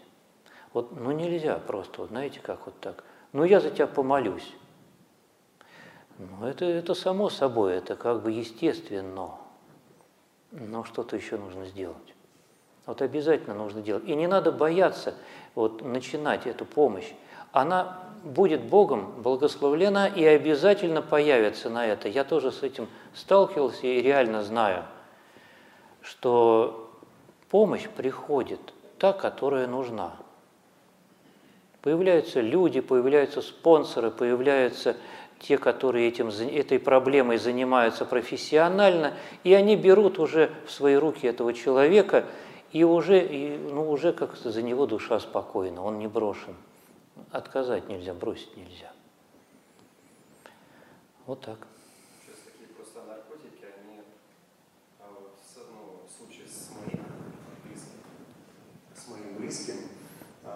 получилось так, что он, а, ну, как это в православии называется, в чувство гордыни находился, да, то есть у него все было хорошо, как бы, и а то, что к нему там начали обращаться, там его девушка, то, что я начал с ним разговаривать, он как бы говорит, вы ко мне пристали, как бы, ну, все нормально, что там все придумали. Нет, без желания человека, не, конечно, нельзя ему помочь. Ну, это... есть, э, сейчас наркотики идут такие, они очень сильно влияют на сознание. То есть они какие-то там ну, разновидности каких-то наркотиков, которые изменяют сознание вообще очень сильно. Вот, и... Но вылечить человека без его желания невозможно. Ну, невозможно. Ну, даже если, вот, предположим, его там в бессознательном состоянии ну, куда-нибудь отвезли. Ну, собственно, как только он начнется, он будет с всеми силами оттуда вырваться, стараться. Ну, опять же, вот э, я не знаю, как вот смотреть, как человек гибнет, если есть хоть какая-то зацепка, какая-то возможность ему помочь. Ну, ну что делать? Вот я вот как раз сегодня слушал выступление одного священника, который рассказывал, как однажды его позвали в больницу к одной женщине, которая была в коме. То есть человек уже полностью без сознания умирает. Попросила ее подруга. И священник стал выяснять, ну а вообще она как выцерковлена, там как, чего? Она говорит, о нет, она крещенная – но она очень негативно к церкви относилась. Она всегда церковь ругала, священников ругала, все ругала вообще. И была таким вот э, воинствующим атеистом. Вот говорит, ну, вот он говорит, она говорит, ну, батюшка, ну хоть что-нибудь сделайте. Но в таком состоянии, во-первых, в коме, и человека неверующего и отрицающего все, причащать нельзя, соборовать нельзя, исповедовать нельзя. Ну что, говорит, я могу сделать? Но она с такой мольбой, говорит, в голосе ко мне обратилась. Ну как я ей откажу? Вот что я ей скажу? Вы знаете, по правилам церкви сделать ничего нельзя, ну уж теперь давайте помолимся, и как Господь судит. Он говорит, нет, я поехал. Я поехал. Приехал в реанимация, женщина без сознания. У меня было с собой масло из лампады, из храма. И я, говорит, я ее помазал, лоб, грудь, вот этим маслом. С молитвой, Господи, разреши сам судьбу этой женщины. Да, а еще она была э, такая э, пьяницей. То есть еще при жизни, вот она как раз, у нее был цирроз печени на э, почве пьянства. То есть она уже все была вот... Врачи, когда я, говорит, пришел, они говорят, ну, ей осталось несколько часов жизни. Вот я ее помазал, помолился и ушел. Через день или два звонит опять эта подруга и говорит, батюшка, вот помните ту женщину, которую вы там позавчера э, помазали? Она вас просит прийти. Я, говорит, я не поверил. Человек, у которого диагноз цирроз печени, который в реанимации, который живет на этих всех этих реанимационных аппаратах, меня просит. Я пошел. Она, говорит, просит прийти и ее исповедовать. Во, исповедовать. Я, говорит, взял святые дары, пошел. Она меня встречает в коридоре. Это было чудо, чудо чудесное. Я исповедовал, причастил. Потом, говорит, я с ней не встречался. А через год мне сказали, что она умерла. Ну, болезнь никуда не делась. То есть она как бы ее все-таки добила, эта болезнь. Но Господь ей дал целый год на покаяние. Она ходила в церковь, она каялась, она причащалась. Целый год. Вот таким Господь образом такое чудо сотворил. А бы, ну что я могу, человек неверующий, человек атеист, человек воинствующий атеист, человек там пьяница и человек в коме. А вот оказывается можно. Если бы батюшка сказал, это разговор с подругой-то был по телефону, если бы он ей сказал, вы знаете, в данной ситуации я ничем вам помочь не могу. Ну, с ним бы согласились бы, но он не нарушил никакие, так сказать, церковь. Хотя к умирающему священник прийти обязан. Он прошел, сам не знаю, как бы, что, а что я могу? Ну вот мог помазать маслом из лампады, из храма, и мог э, просто над ней прочитать такую небольшую молитву и предать ее, ее в руки Божьи. И вот так Господь судил, вот и все. Понимаете? Поэтому никогда не думайте, что если ситуация не в ваших силах, что Бог не поможет. По вере вашей дастся вам.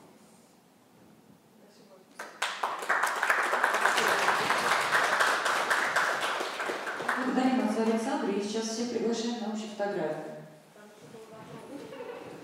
Вопрос еще был? Простите, сейчас. Все еще вопросы появляются. Да.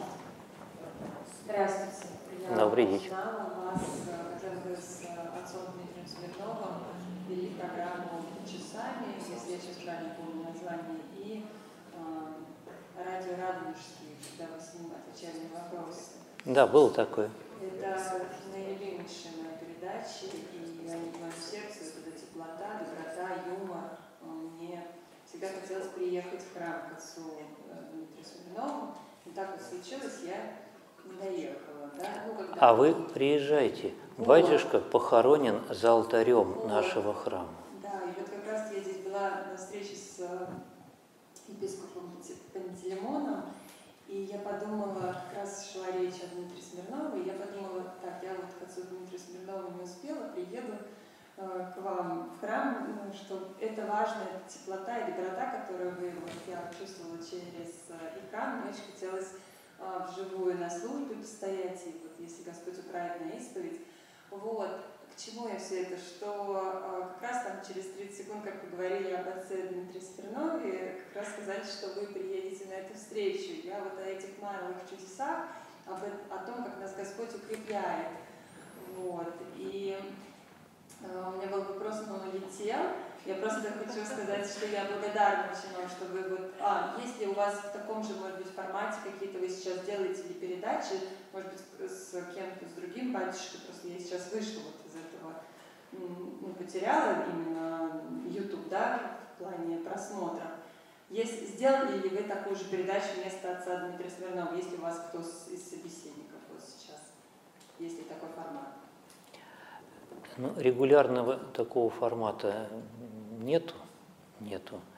Если вы знаете, у отца Дмитрия есть, был и есть мультиблог, вот, э, где выкладываются его архивные какие-то передачи, выступления, проповеди, и там мы иногда выступаем, тоже есть такие передачи, беседы, ответы на вопросы, вот там они появляются, там есть. А, ну, иногда на телеканале «Союз» вот тоже бывают выступления. Но мне кажется, сейчас у нас как раз отец Дмитрий был, наверное, таким родоначальником вот такого медийного э, выступления священников. Первая передача на Радонише вышла у нас с ним, по-моему, в 97 году. 1997 году. Вот, вот оттуда стартовали, вот только-только это все начиналось. Ну а сейчас, ну, мне кажется, огромное количество замечательных у нас передач с очень хорошими батюшками на все случаи жизни, на все вопросы жизненные вообще. И есть ну, узкие специалисты, например, там, по каким-то э, таким ну, семейным вопросам там, или каким-то вот и сейчас можно найти все, что хочешь. И, живые передачи происходят, проводятся, и записи, и вообще все, все, все, все. Но только не лениться, может быть, к этому приобщаться. То есть вы, получается, только в мультиблоге у отца Смирнова можете быть, да? В другом вы не... И союз. Все остальное эпизодически бывает. Бывает спас, Бывают там какие-то, ну это, это все эпизодически. Бывают какие-то съемочные группы, приезжают там э, вот с какими-то интервью или еще чем-нибудь там, ну разные, разные, разные. Но это все очень эпизодично. Я не могу сказать, чтобы это было как-то. Иногда несколько раз в месяц, а иногда раз в полгода. Ну как, как уж получается. Да. Вопрос. Как родители отрицания нету Бога, то есть э, бабушки съездили, как нас еще куда-то съездили вообще, но в церковь не идут, а уже преклонный возраст. И хочется, чтобы получилось как в вашем рассказе, когда уже совсем все плохо, и приходится батюшку звать, а как-то сами не пришли. Переживания есть. Как привести к Богу? А Господь, знаете, как сказал – Никто не может прийти ко мне, если только Отец Небесный его не призовет. Как? Мы можем для человека открыть дверь. Мы можем его призвать, как вот Господь призывал э, тех людей, которые были вокруг него. А вот как привести? Можно привести человека в церковь, ну, в храм. Это легко. Отец Дмитрий так говорил, ну, между лопаток пистолет приставить, и он придет, и вообще, и даже, и даже стоять будет, и даже креститься будет. А можно еще на входе в храм каждому входящему по пять тысяч давать. Очередь от метро выстроится, желающих туда прийти и войти. То есть разные способы есть, как человека привести в церковь, ну, храм. Молиться нельзя заставить. Нельзя заставить Бога любить. Нельзя заставить Бога слушаться. Вот, ну нельзя. Ну, вот как э, у многих родителей проблема. Как научить детей слушаться? Ну, эта проблема иногда бывает нерешаема в, в течение всей жизни. Ну, ну нет, ну не хотят. Вот, вот все свое да свое. Все. И кнутом и пряником, ну ничего не хотят. Вот не помогает. Потом раз 28 лет – Мамочка любимая, папочка родной, что с ним случилось? Дорос, говорит. Ну, ну да, бывает и так, бывает и так, понимаете? То есть без каких-то там таких выключателей. Хочется в человеке что-то повернуть. Знаете, как вот раз и свет зажегся. А нет такого выключателя в человеке. Вот это сомнение, неверие или верие во что-нибудь такое э, человеческое, оно мешает вере в Бога.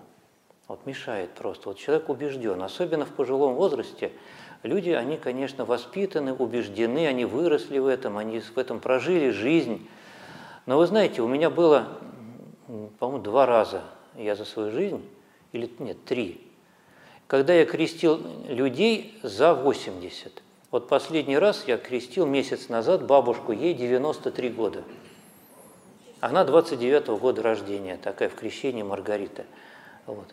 И вот эта бабушка, я с ней беседовал перед крещением, я выяснил, мне было ужасно интересно, откуда она, какая она, почему она. Совершенно в здравом уме, твердой памяти.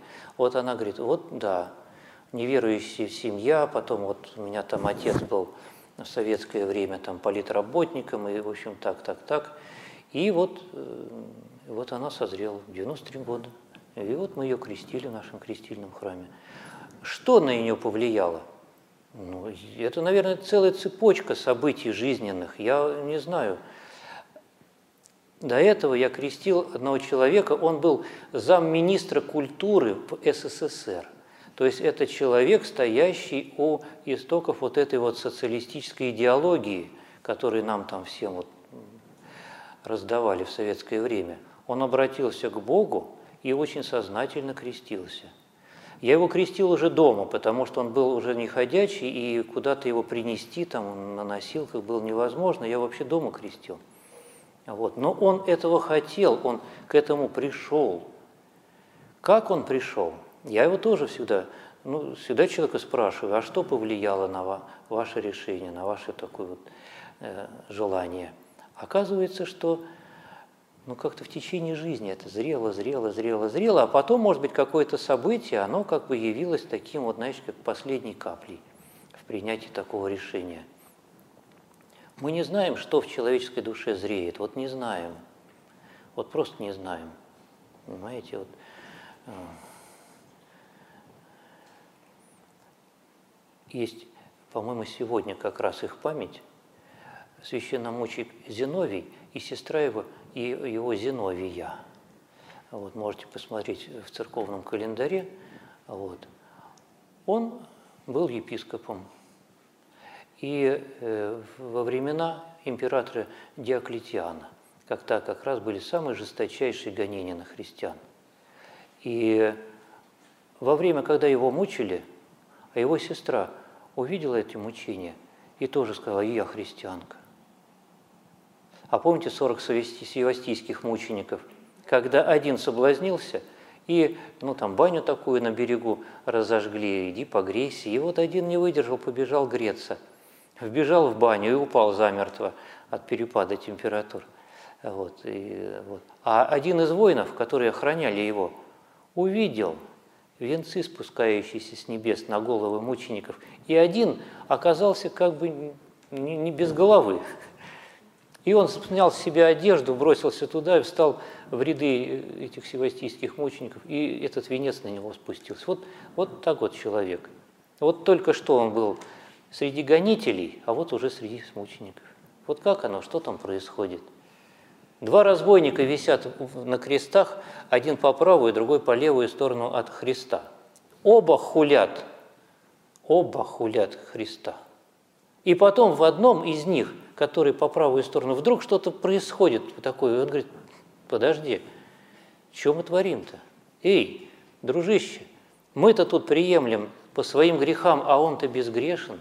Вот понимаете, вот, вот это обращение, вот что там такое произошло – его же в этот момент никто не катехизировал, никто его там ничего не говорил, там, понимаете, там. Вот благодать Божия, она действует так вот в человеке. Мы можем молиться о наших неверующих там родителях или родственниках, чтобы благодать Божия, она к ним снизошла и призвала их. И оно происходит, очень нередко происходит, поверьте. Если я могу вспомнить там, за свою жизнь там, десяток таких случаев чудесных, а сколько священников, да и каждый еще расскажет, да каждый вспомнит. А еще люди добавят, ой, у меня тоже, у меня тоже. Оказывается, это, это уже не, даже не чудо, а чуть ли не норма. Понимаете? То есть на самом деле вот Господь говорит, молитесь друг за друга, да исцелеете. И так оно и происходит. Мы молимся, и вдруг человек прозревает, и вдруг человек обращается, и вдруг человек меняет свое мировоззрение. Понимаете, вот так вот. Я вам посоветую ни в коем случае их не упрекать за их неверие, ни в коем случае их ну, не, не тащить, ни в коем случае их не обзывать, там, безбожники, в аду гореть будете. Некоторые, некоторые люди думают, что надо напугать как следует, и тогда человек сразу побежит в церковь и станет христианином. Да, как правило, все наоборот. Так и есть, конечно. Если человека начинать ругать, то он, как ребенка, начни ругать за то, что он двойки приносит, он никогда не выправит, он никогда не станет лучше учиться, он будет безумно бояться, научится изощреннейше врать, и это точно, а лучше учиться не станет. Нет, любовь и терпение – вот две вещи, которые дай Бог нам всем, и тогда Господь все выправит.